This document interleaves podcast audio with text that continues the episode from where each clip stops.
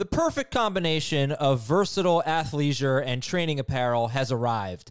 Thanks to the visionary minds of New Balance, Klutch Athletics, and Rich Paul, the designs reflect the heart of the athlete and the spirit of the community. With rising defensive football stars Will Anderson and Chase Young on the roster, Klutch Athletics brings the best innovative gear to all athletes, giving them style and performance on and off the field. Learn more and purchase Klutch Athletics at newbalance.com. What's up, everyone? I want to tell you about a car that you are going to love. Check it out. The all new Hyundai 2024 Santa Fe is equipped with everything you need to break free from the dull work week and embark on an adventurous weekend with your family. The all new Hyundai Santa Fe's features like available H track all wheel drive, standard third row seating. I love that. Available dual wireless charging pads ensure that you can take on any adventure. So let's say you're ready to take the family on a camping trip or something like that. The Santa Fe is perfect for you. You've got all wheel drive.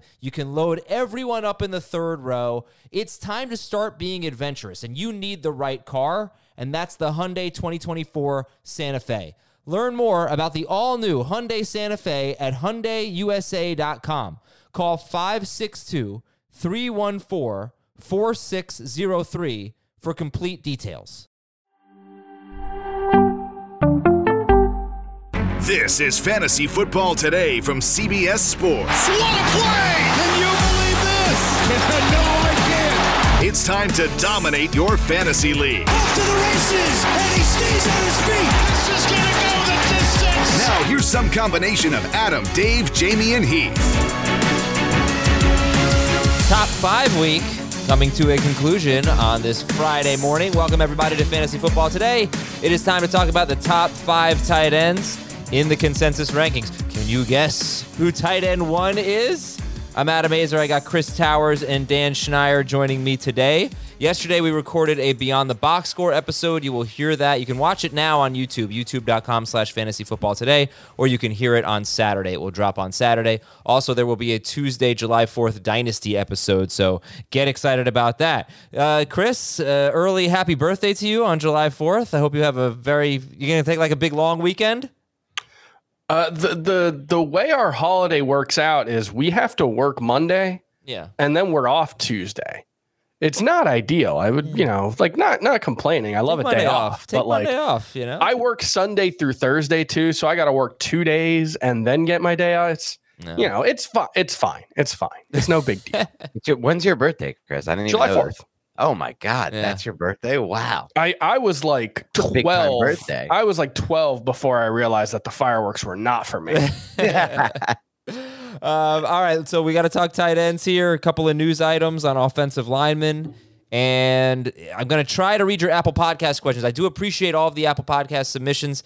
The problem is the podcast app is not really working very well, so I can't read them. So I'm trying to read them another way, and I'm working on that. Seeing hopefully I can make that happen before the end of the show. Uh, we'll uh, you know we'll get into the consensus rankings in a little bit. Let me just ask you this, Chris. You can start. Who is tight end three for you? Uh, unless there's any crazy shakeup with Kelce and Andrews, I'm going to assume as one and two. Who's tight end three? Yeah, I thought we were going to start with the controversy at Travis Kelce, number one. No, uh, number three is I, I think a boring pig. It's T.J. Hockenson for me, and it's it's kind of he's the set it and forget it tight end, and there's value in having a guy who is probably going to score like 12 points most weeks, even though I don't think there's a ton of upside there. But I just the the gap between him and the other guys in terms of safety is is what gives him the edge there. Dan, who's tight end three for you? Darren Waller is my tight end three. Should I get into it now, or are we going to dive into this in the show? No, go ahead. This is the time. Well, I mean, I'll I'll do the the basis of the argument now, and I'll get more into the details in a little bit later. But the basis of the argument for me with Darren Waller is out of all these tight ends that we're looking into, and if I'm going to invest in any of these top five tight ends, I want a difference maker on a weekly basis. I want someone who's going to give me a weekly edge. And I feel that outside of Kelce and Andrews, even Andrews, I'm a little more skeptical about, but there are some good things about, even though there's some target, a little bit more target competition there. There is a chance for a better pass rate there, I think, with Monken. Uh, and I'll get into that wh- why later. But with Waller, this is the best chance you're going to get outside of Kelce of getting a top target getter on an offense at tight end. Darren Waller's already had two seasons of a thousand plus yards. The Giants have never, no receiver on the Giants roster has a thousand yards uh, season under his belt right now. Not one. And, and that includes Sterling Shepard, who's been with the team for like six years, but it's never come close to a thousand yards. So I'm looking at a guy who, in two seasons before the last two injured seasons, which we know happened, had 90 plus receptions, over 1,100 yards in each season 12 touchdowns combined in those two seasons. So I like his upside a lot more than TJ Hockenson's um, and a lot more than Dallas Goedert, George Kittle, and all the guys behind him as well. And you didn't mention the guy that I would have as tight end three, okay. and that's Kyle Pitts. And oh. Chris, well, I thought that, that's, that's, who you had. Thought. I thought that's who you had. I'm finally out on no. Pitts. If you're, I have Pitts for at now. number four, and if you're going to make the case for Darren Waller, yeah. I feel like I'd and this is kind of the opposite of what I usually do because I kind of usually go against the mystery box versus a boat. I usually just go with the boat, but in this case, we don't actually know what Darren Waller is Agreed, at yeah. this point in his career. He's 31 years old. He's missed oh, math in my head is not really working right now. He's missed like 17 games over the past two seasons. Four, 14, 14 games. 14 games yeah. with recurring hamstring issues. No, one was a hamstring, one was a knee. The, the one year okay. was only a knee. Even better. Two different injuries.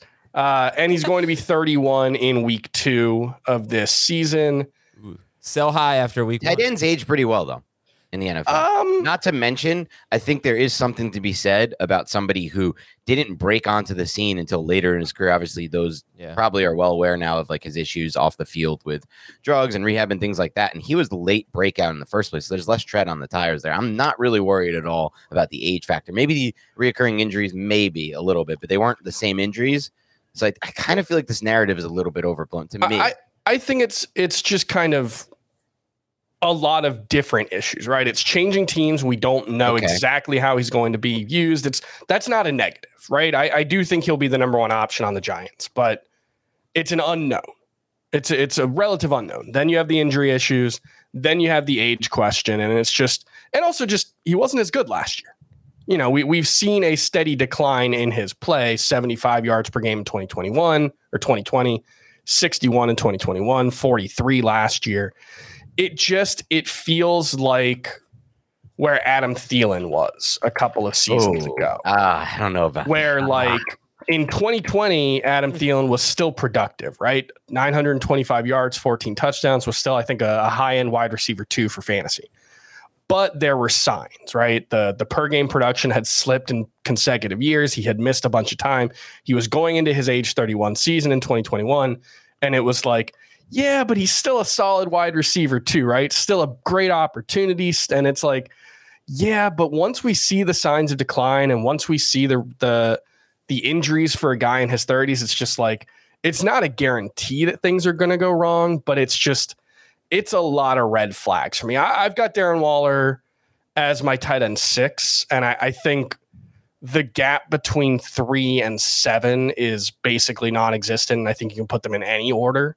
Uh-huh. And so it's mostly just upside versus downside, risk versus reward. And I, I think I go Hockenson three Pitts four, which is basically just safety versus upside. I I like that argument because it is true that as they get you know as your receivers or tight ends, whatever position you're going to go for, is getting older. There's more of a chance of injury, especially with these reoccurring ones. I will say this as far as the yards per game goes and and the dip in production. Davante Adams entered the picture last year, and similar sure. to the Thielen situation, Justin Jefferson entered the picture. There is no Adams, there is no Jefferson on the Giants outside of Waller. This is by far and away their best target getter, and he's been so far in OTAs. I mean, that's nothing to, to brag about. It's early, but as that training camp buzz builds, he's been moved all over the formation, used as the one in the three by one sets in the backfield. Like they're getting him the football early. Um, so we'll. I mean, I, I definitely get the the concern of the age. I think the target thing is a little bit more. Um, I guess, different in, in the Giant situation now with Waller than it was for Thielen with Jefferson and, and I guess last year Waller with Adams. Yeah. Um, yeah, and, and I think Pitts has just as good of a chance to have a huge target season. I mean, he mm-hmm. was on pace for 100 targets last year on an offense that barely threw the ball and threw it extremely poorly. And actually, you know, you haven't heard the episode yet, but unless you watched it on YouTube, but Jacob Gibbs outlined it yesterday on Beyond the Box Score, which we'll publish on Saturday. The situation really could not have been much worse for Kyle Pitts. Marcus Mariota was the most inaccurate deep ball thrower in the NFL last year. Pitts had a very high ADOT. It was a terrible combination. Um, but I think the thing that Chris said, I don't know if we all feel this way, but Chris, I feel exactly the same way. The gap between three and seven at the tight end position is very small. If anyone wants to argue for Waller, for Pitts, for Goedert, for Kittle, or for Hockenson as tight end three, I'm not going to tell you you're wrong. I think you should just wait and take close to the last one. I don't see any justification for Hockenson having an ADP at 41 and Waller having an ADP at 77, Goedert at 71, Pitts at 70, you know, Kittle at 57. I just, uh, the consensus of Hockenson being tight end three, it doesn't really make sense to me. Like there should be more, there should be more debate and more division on that. Yes. And they should all be really grouped together. I, I think, I think Chris thinks, Stan, you agree?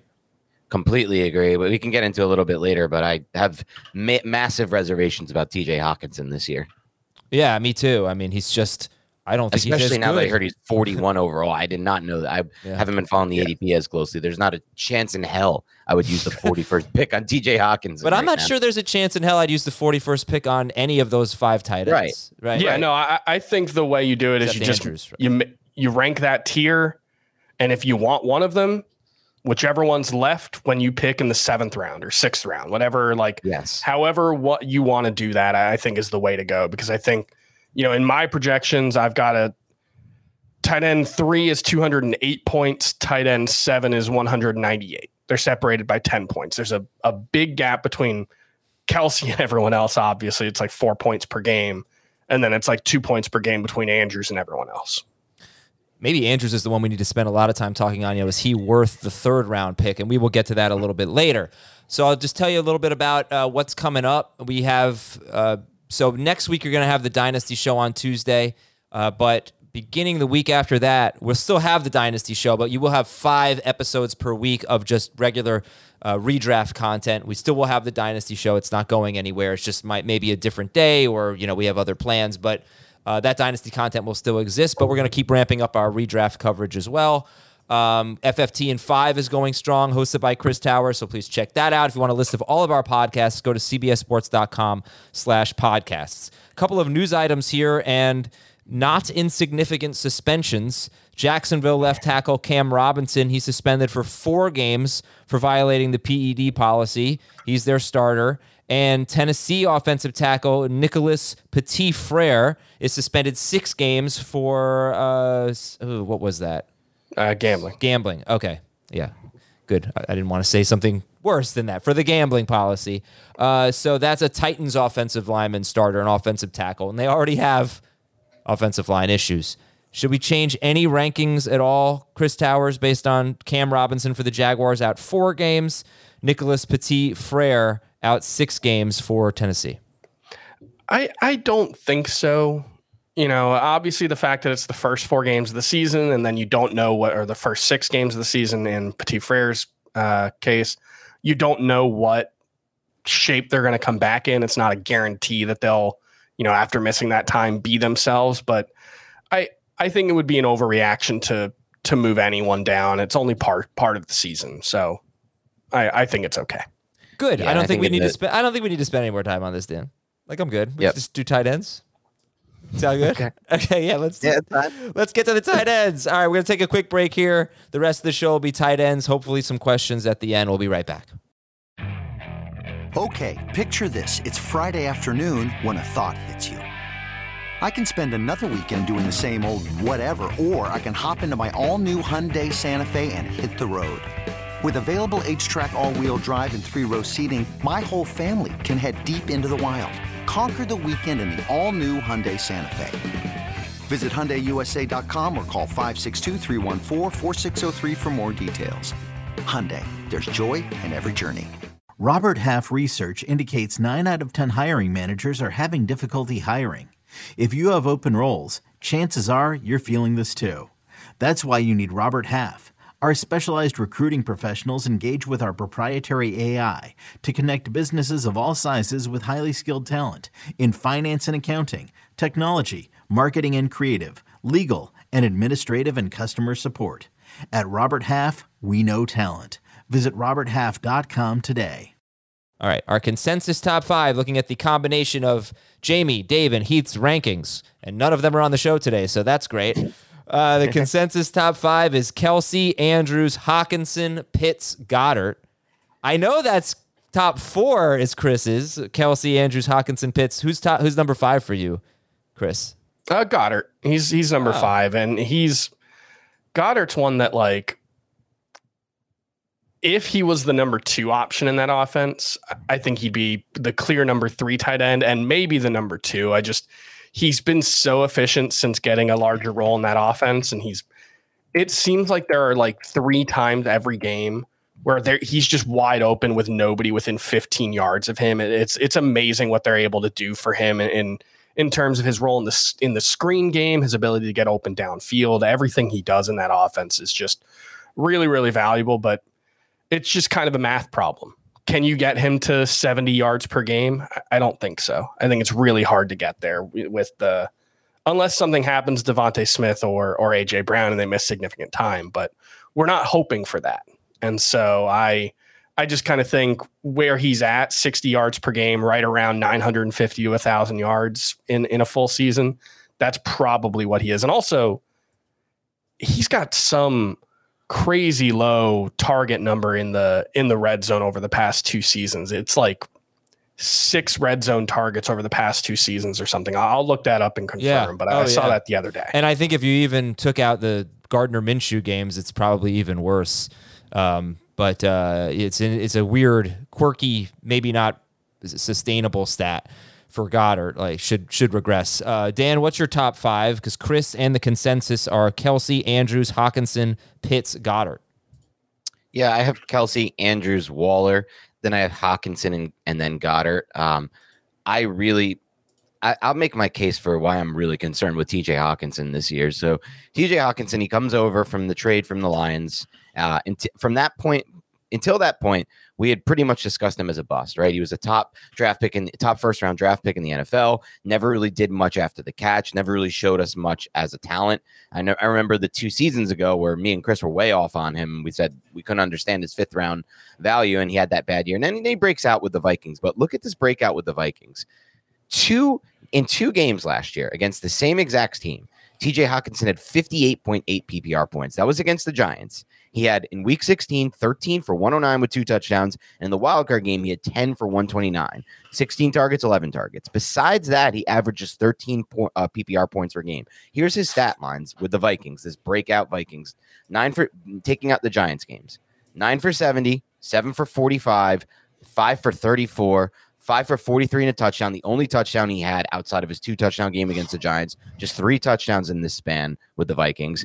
Four for 33, six for 67, three for 33, seven for 59. And then you got the two Giants games. I mean, to me, that is just not what I want to invest in, especially after you add Jordan Addison in the first round, who, in my opinion, is going to um, almost immediately earn better, more targets than TJ Hockenson. Within the progression of a mm-hmm. read, you are looking for Jordan Addison, who can get open immediately before you're looking for TJ Hockenson. By default, they had to go to TJ Hockenson last year. Like Chris said, Adam Thielen on his last legs, not running the same good routes, playing hurt, wasn't getting open. Jordan Addison's going to get open. So now I'm even adding to the mix potential loss of these targets that weren't even really there outside of those two Giants games where the Giants play bracket coverage and like triple team Justin Jefferson. It just seems to me like we're investing way too much in a guy who's not scoring a lot of touchdowns, maybe losing targets, didn't even really get that many targets to begin with if you take out those two Giants games. I don't know. I just look at that and I just am scared. When I saw the, the difference between the Giants games and the rest of his games with the Vikings, it was pretty uh, it was pretty scary for me. It- it is funny that like we talk about the breakout for TJ Hockenson, and he averaged more yards per game when he was with the the Lions than he was with the Yeah. Vikings, and that's what- that's how do you- misleading. Yeah, that's like misleading because 179 of his yards. He, it, th- but this is TJ Hockenson. This is who he's been basically since he stepped foot on the NFL. This is this is so indicative. Week three, Yeah. 18 yards. Week four, 179 yards. Week five, six. I think he might have left week five with an injury, maybe if I'm remembering correctly. But either way, like that's been him. Remember, I think his second game in the NFL uh, as a rookie was a, a, massive game, or his first game, something like that. And then he immediately fell on his face. And he's just been super inconsistent throughout his career. He has these stretches. I, I don't think TJ Hockenson, I, I think he's just a guy, probably. Yeah, that's kind of what it is. I mean, eh, he you look at him over statistically, throw out his rookie year, but just over the last season, last three seasons, is pretty consistent in terms of per catch, per mm-hmm. target. Mm-hmm. He's like a solid player, but he doesn't do a lot after the catch. He doesn't mm-hmm. make plays downfield. His explosive catch right. rate, I mean, you look at him compared, you know, every tight end who has 50 or more catches, he's usually in the middle of the pack, 50 or more targets, excuse me, in the middle of the pack or toward the bottom in explosive catch rate. So that's the thing with Hockenson. If the targets go down, he's definitely going to be a bust if you're taking him in the 40s. Uh, mm-hmm. because he does That's the, doesn't really. So can I ask yeah, you guys this question Kittle, then? You know, can I ask you guys this question because I feel like it's the same conversation we've had here, and you you know a lot of fantasy football to discuss this over the past three years. If that's the case, Adam, and I think it is, and and let's say Jordan Addison doesn't eat that much into his target share, but he eats a little bit into it like what is the value of drafting these tight ends in the 40s in the 40 to 60 range if they're not giving you a weekly difference? Like i feel well, like that's continue to get pushed up year after year just because you need a tight end. You have to start mm-hmm. one every year. But that only matters if they're giving you a weekly edge. And i know yep. Tra- uh, travis kelce i love drafting travis kelce. I believe in the weekly edge. But when we're talking about these guys like hockenson like you said adam low and explosive rate maybe losing targets even so is not really making that much of a weekly difference. Averaging 13 ppr points with those two big games against the giants like to me, that's when you're starting to just see these guys in, have these crazy high ADPs because they play tight end, and that that's me, that's the thing. That's what happens, and and it's it's kind of true at every position, but uh, maybe not wide receiver. But you see it at running back too. You know, we talk about the dead zone, and it's what happens is the high end guys are such difference makers that it tends to there's like an anchor effect for everyone else where the high end guys are such so impactful that you want them and and they make such a difference and, and they're worth a first round pick in this case for Travis Kelce.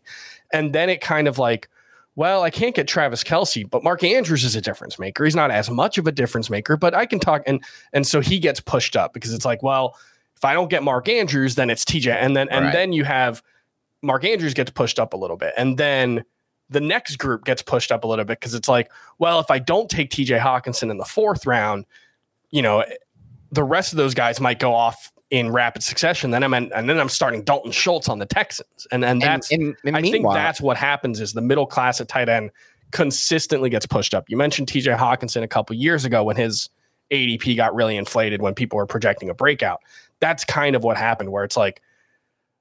If it goes right, he could be a, a must start tight end. And I think people, it, it's easy to talk yourself into it in a way that probably doesn't actually help you win fantasy games. That's the thing for me because like if you're trying to win fantasy football leagues, right? What you're giving up when you take these guys in rounds 4 to 6, you're giving up and you're not always going to get these guys, right? But you're giving up the opportunity to draft last year's Amon-Ra St. Brown. 2 mm-hmm. years ago's Cooper Kupp. We're going in that exact same round four. I hate this argument. I, I, hate it. I think it's so. Those guys can win you fantasy. Yeah, leagues. but you know TJ what? Hockenson's not going to win but, you but, fantasy. But you know, you don't even like, have to. You don't even have to do. You don't even have to go with the Amon-Ra St. Brown Cooper Kupp right now to draft TJ Hockenson in an NFC league, you're passing on Deebo Samuel, Judd, like guys in, in the same range. Before Deebo you Samuel, even do this, Justin Herbert, Lamar Jackson, DeAndre Hopkins, Amari Cooper, like those yes, guys are going to be bigger difference makers. Of course. Okay, so listen, I think we've established that we think TJ Hawkins' ADP is insane, uh, and, and I think that any tight end going any other than Andrews and Kelce, round four is not the right time to take tight end three. Yes. So. So what about round five? Maybe. You know, what about round six? Round six, I'm definitely in the game.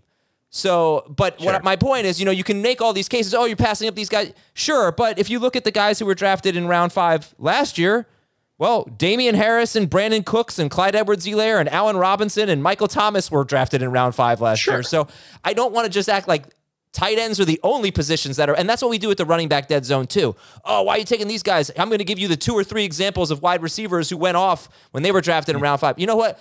Every position has busts eh, once you get past sure. the first few rounds. I mean, that's just the nature of it. So I think we can identify clearly that round four for tight end three is a mistake. I personally do not want to take my tight end unless it's Kelce or Andrews until round six or later. So that would be my next question to you. Quickly, guys, when do you feel comfortable taking tight end three, whether it's Hockenson for Chris or Waller for Dan? Yeah, it's end of round five, early round six. Yep, you nailed it. I, I would, I'd prefer round six, but I, I could consider end of round five. Okay. Um, questions then. What was the most difficult decision you had to make when ranking your top five? The order of three through seven. Just any. Uh, I think they're they're there's the gap between any of them is so narrow that it's really just personal preference and and how you want to build your team and and those things. Uh, maybe it's just how high should Travis Kelce go? Maybe that's the toughest. That was that is tough for me. I keep I keep moving him down. I started out with him one in January, and I know I'm not going lower than six. I, I know love he's in the top six, but right now I think he's five or six. I love the case for one. I won't do it either, but I just love the idea of it, Adam. I do because you're not allowed to take Travis Kelce first overall, right? But meanwhile, this guy is never missed a game except for COVID in nine years. So he's a supposed injury risk that's not actually an injury risk because he doesn't Right. he doesn't block like really, so he doesn't really take the physical beating that some of these guys take at tight end. I like the idea of Kelce at one. I haven't done it yet, but I like it. Well, what what do you? Th- I mean, tight end premium. What's my hardest a thing? no My hardest- Yeah. What was your hardest decision? The hardest for me was putting Waller all the way up at three for sure. Um, but I looked at it just like Chris did at three through seven. I just can't find much of different. I can't find much of a difference between these guys in the rankings. And then I'm just looking for upside. I'd like to play fantasy to win first. I'm a big if you're not first, you're last kind of guy in fantasy. I'm looking to win leagues. I just don't see much league winning p- appeal with any of these tight ends outside of Waller three to seven, except for Pitts, who I don't like the quarterback situation. I think Drake London takes away targets as well. And then Goedert, who I would need an injury to AJ Brown or DeVonta Smith for that breakout to happen. I don't really see it possible with Hockenson. And I, I, Kittle to me is just a very bad fantasy risk this year. To me, I don't I don't like Kittle at all. It's uh, it, the Uh-huh. Kittle thing is funny because now it's oh he can score touchdowns Yes. when it was like we, he he just can't he's incapable of scoring touchdowns for years and years and years. And now he has this fluky touchdown stretch with Brock Purdy and we're like cool George Kittle can score touchdowns again. And it's like I I think George Kittle is still right there with Travis Kelce in terms of the best tight ends in the NFL and in terms of what he does as a football player I think he's Yes. 1B but it's just the 49ers offense is a is a is a math problem that's hard to solve. Yeah. And we haven't and and it's not just that they have a lot of mouths to feed. They got a lot of guys who we haven't seen play together for more Yeah. than two or three games at a time. It- It's it's such a weird thing about this offense for 3 years in a row now where we've just like what does it look like when Deebo, Aiyuk and and Kittle are all healthy? Well, we've seen it like what, 9 games total. Five We've seen now we have three- McCaffrey in there too. Yeah. but Five now we have games with McCaffrey, and now we have a new QB that I think they only played three games with, all of them healthy, plus Elijah Mitchell. If you want to get into the RB, Uh, like it's just, it's such a difficult thing to project. Yeah, I do have a lot to say about Kittle. I will save it though because I, my my basic summary on Kittle is that George Kittle is unfairly compared to the George Kittle f- of you know his 1300 yard followed by like 1100 yard season whatever that mm-hmm. was. Yeah. whereas we don't really compare him to the other tight ends anymore. We just see so he's that he's not nearly as good as he used to be mm-hmm. but he's still like uh, you know he, he had a pay, if you just look at his games with Garoppolo actually his games with Purdy he was on pace for like 850 yards or something like mm-hmm. that. I think there were two tight ends that had 850 yards last year. So I think we unfairly criticize Kittle. He's not what he used to be, but he still has not finished. I guess I'm saying everything I have to say about Kittle. Eh, Five straight seasons. He has been a top three tight end per game in PPR and top four per game in non PPR.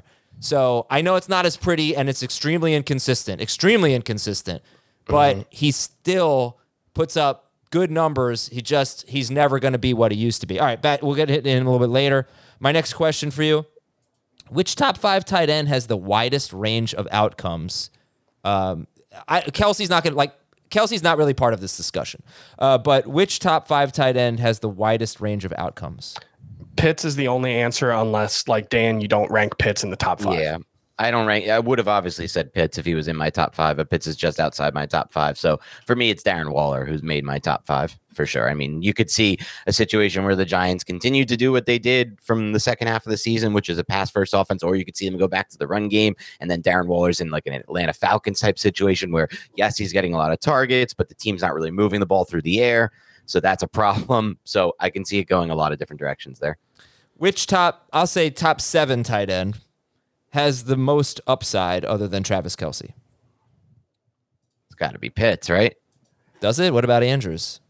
Yeah, that's that's the tough thing because Andrews is the only one who's finished ahead of Travis Kelce before. Um, So it's hard to argue that anyone has more upside than 107 catches, 1,400 yards, and nine touchdowns.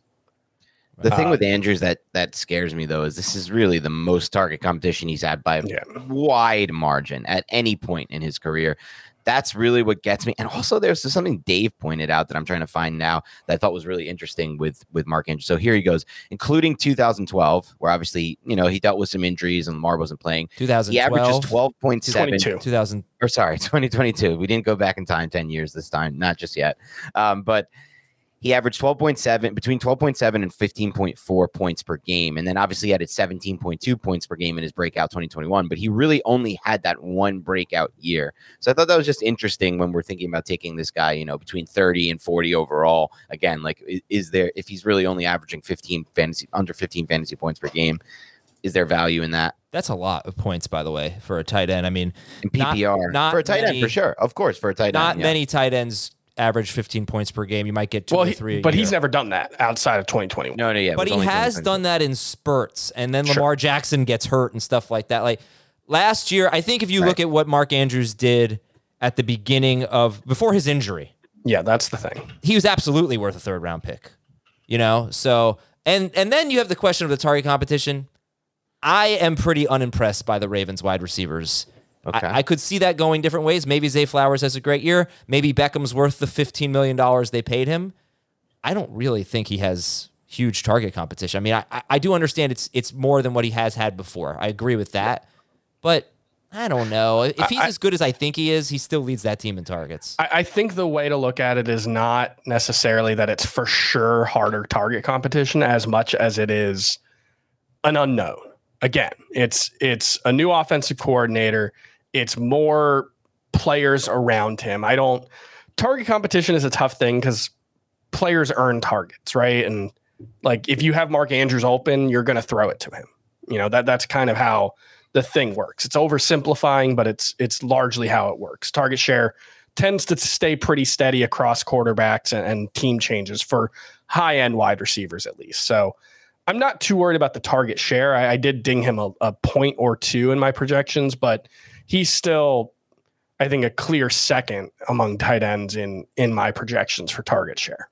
The only thing I'll say regards to Andrews on the target share front is I do feel like just from watching the Ravens tape over these last few years, in that offense with Greg Roman, there were a lot of first reads for Mark Andrews. It was obviously a more condensed offense. It was heavier personnel packages. They didn't have a ton of speed on the field, and they weren't really going through like I don't want to say they weren't going through full progressions. Marquise Brown, they kind of went through a different kind of system there, but a lot of it was funneled through Mark Andrews' system schematically am I definitely getting that from Todd Monken, or am I getting more of an 11 personnel?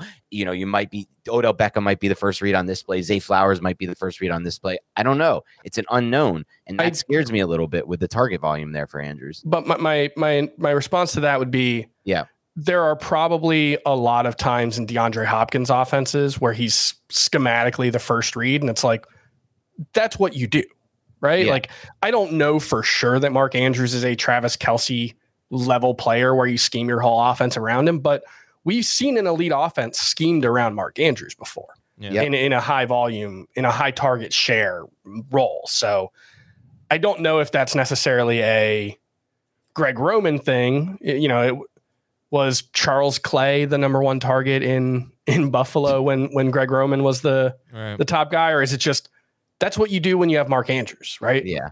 Yeah. So Yep. I my philosophy on Andrews is I draft him when the sort of sure things are off the board. So I think like the the trio of Jalen Waddle, DeVonta Smith, Tee Higgins, I'll take them before Mark Andrews. Mhm. It gets difficult for me when you talk about a guy like Najee Harris, Travis Etienne, those types of players. So when you start feeling like a little uncertain to me in round three, little uncertain about who you're taking. Okay, now we've reached the point where the where the guys I feel like are definitely going to be must starts week after week are off the board. I think that's a great time to take Mark Andrews.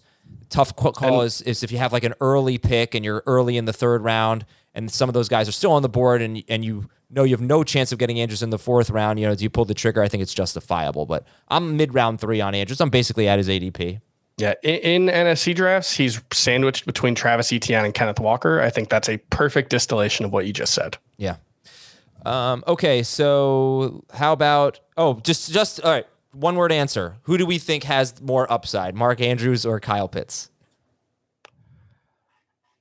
Kyle Pitts could be anything. No, it's got to be Mark Andrews. I agree. It has to be. It has to be. They're just not passing the ball. One in it. word. I said one What's- word. I said what's yeah. the one chance of them throwing one word, than- One word. One word. Mark Andrews. One word. He said one word. Mark Andrews. All right, that's two words, but I will not penalize you. Which top seven tight end has the most downside? It's Kyle Pitts. Yeah. Pitts. I feel like Kyle I feel like it might be Waller. They're uh, so that's similar. They're so similar to me. It could just be well, Waller. I think has less performance risk unless he, but he's also old enough where it could just the wheels could completely fall off. Uh, he looked good last year when I saw him on tape with the Raiders. He looked very good. I agree. I mean, I didn't watch that much tape, but I watched a little, and I thought he looked good. And, and you know, his per game averages. Chris, you mentioned Darren Waller per game. He played like four snaps of one game and had zero yards. So if you took that game out, it's only like five more yards per game. But after he came back from the injury, he wasn't playing his full snap shares. He still absolutely abused a linebacker on a touchdown. I think he abused a cornerback on a touchdown later in the year. He definitely made some plays that most tight ends are not making. But you know, look, I mean, Dan- he's got Daniel Jones. There's a lot of downside there, but there's also a lot of potential there. I feel I feel so similarly about Pitts and Waller this year. Sure. Yeah. One guy doesn't have Drake London bothering him for targets. That's all. That's all I'm saying. That's fair, but the Giants do have 14 small wide Yes. receivers who, if they all stack on each other's shoulders, could be Drake London. true. Okay.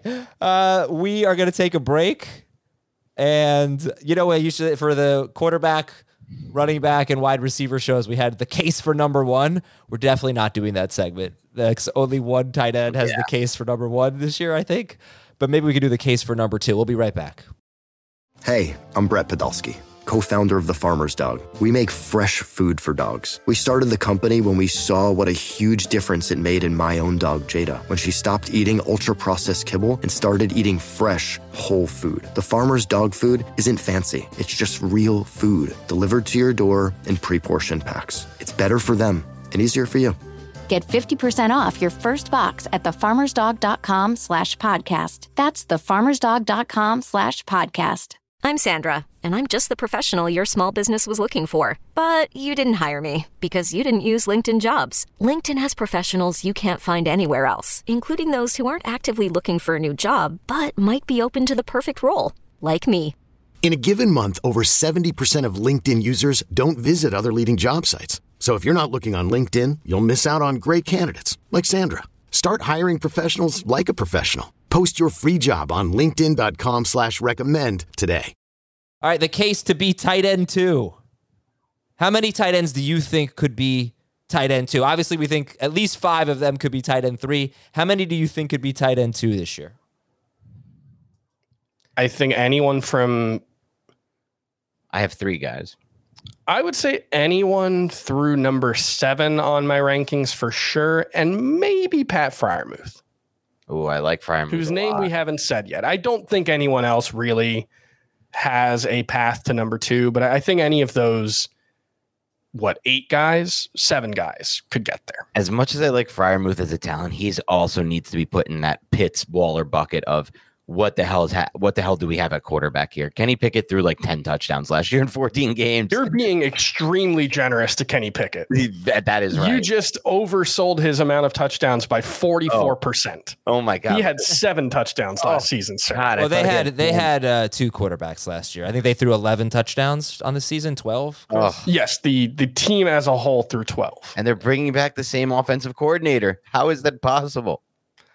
Yeah. Uh, I, I think there's a decent chance that we want nobody in that Steelers offense. This reminds me so much of the 2021 Giants season where they had an awful offense, like last in the NFL, and they're like, "We'll bring back Jason Garrett for next year because we have a young quarterback. It's really important to keep the continuity. You have to make sure he doesn't have to learn a new system." And I hate when NFL teams do that when they value the continuity of taking of redoing this of being in the same system over just the idea that What- no, the system didn't work. It was broken. We weren't calling the plays good. Like we weren't What's- moving the ball. What's the quote from the Joker in The Dark Knight? Everybody, everybody freaks out. No, nobody cares if the plan is insane as long as there's a plan. Something like that. Yeah, the the plan. Yeah, is that when he's in the bank? I don't. I, Yeah. I'm, I'm bad with movie quotes. This is an Aizer thing. Aizer, you should know this quote. I mean, you've been so like you didn't know Seinfeld during the mic check. That was that was embarrassing. Uh, you you didn't know. bring that up Uh, you didn't know. Dumb and Dumber. You never see Dumb and Dumber. Never so, seen Dumb and Dumber. Uh, yeah. What, we, we, what the heck were we just talking about? Oh, oh, Freiermuth. about- I think. I mean, I feel like if you're gonna put Freiermuth's name in that discussion, I think Njoku has the outside chance Yeah. as well because he could be number two on the team in targets on a uh, with a much better quarterback. But um, all right. So, all right, all right. So obviously, a lot of guys could finish as tight end two. I've I've said George Kittle was number two per game last year, and he's been like I said, top three per game in five straight seasons. That's in PPR. That's amazing. Pitts, it's an upside projection. Hockenson, it's a target thing, and and he could score more touchdowns. I mean, there's no reason why a guy who had 129 targets last year and you know was on a team that threw like the third or fourth most passes in the NFL for only for only about half the year, why he can't score more than six touchdowns, which he's never done. Um, you know, Waller know Goedert. I actually don't think it's possible for Goedert to be tight end two unless one of the guys, Smith Gets or hurt. Brown, misses four or more games. I don't know how you guys feel about that. You're right because even if that's the scenario, the Eagles are still like fourth highest run rate in the NFL. So that's not going to change. They're a really good team running the football. So you're right. They they would need he would need an injury. That's why I don't put him in that mix. I don't really put Hockenson in that mix either. Yeah, the team throws the football a lot, but I just don't see any way that he's going to unless an injury to Jordan Addison happens. Right. I, I, part of it is just the bar for being tight end two Yes. tends to be pretty low. Like last year, George Kittle was 13.5 points per game. So it's like if you're telling me that the number two tight end is going to score 13.5 points per game, yeah, I think there's like eight guys who could do that, but that's not super impressive. You know, last It- it- year, last year, Travis Kelce outscored the number two tight end in fantasy by 102 fantasy points. That's, That's absurd. nuts. Yeah. Uh, It's it's insane, but you should not expect that to happen again. Yeah. Probably not. It's it's a great it's a great talking point, but it's probably not going to happen again. But, but like 60 points, probably will happen. that- Definitely that's would. pretty Yeah, reasonable. Yeah. Yeah. I I think I'm, I mean I feel like pretty done with this conversation. I don't know if there's anything you I, guys I to will add. say the Pitts thing, the one thing that I find weird is Drake London going 18 picks ahead of Kyle Pitts in ADP. I just, even if you like, let's say Drake London's better. I don't really think there's a case for Drake London being a better NFL player. Basically, the entire case is that he was more productive on a per game basis last season, but that's really skewed by the fact that he played in the four games where the Falcons looked like an offense from the 20th century rather than the 19th century. I don't think the 19th century had football, but you follow what I'm saying. Um, I think it may if you uh, take the four games that Dra- Drake London played with Desmond Ridder, he averaged 41 yards per game. Kyle Pitts averaged 36. I just, I can't see taking Drake London ahead of Kyle Pitts, if only because if you have to bet on someone in that offense, bet on the guy where if he scores 13.5 points per game, he might be the number two player at his position. If Drake London scores 13.5 points per game, he's like wide receiver 27.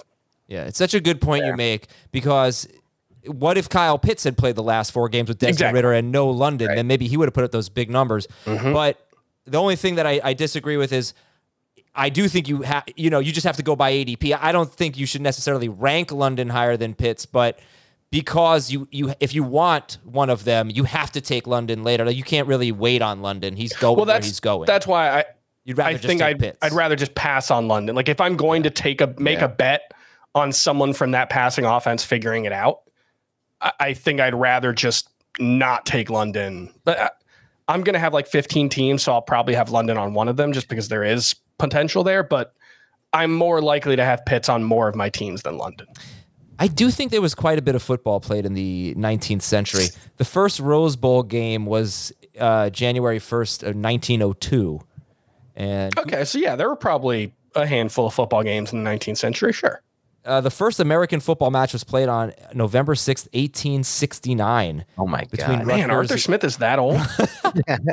Rutgers and Princeton. I did know Rutgers. Rutgers was was in the first game. I didn't know much else about it. All Wow. right, so listen, um, I am going to work on this Apple Podcast issue here. There, I, there are only a few of them that I can actually read, so I will read them now. And I apologize because I always tell you that's a great way to have your question read, and I and I mean that. Um, here's a keeper question from C. Smith. Draft picks not affected. Can keep player as long as possible. It's half PPR. Who do I keep of these four? Jefferson, Henry, Adams, Olave, ETN, and Mixon. I'm going to make Jefferson's one. So pick three of the next five and keep them forever. Henry, Adams, Olave, ETN, Mixon. Uh, can you repeat them again? It's not going to be Mixon, I think, but three out of five. Henry, Adams, Olave, ETN, Mixon. Olave,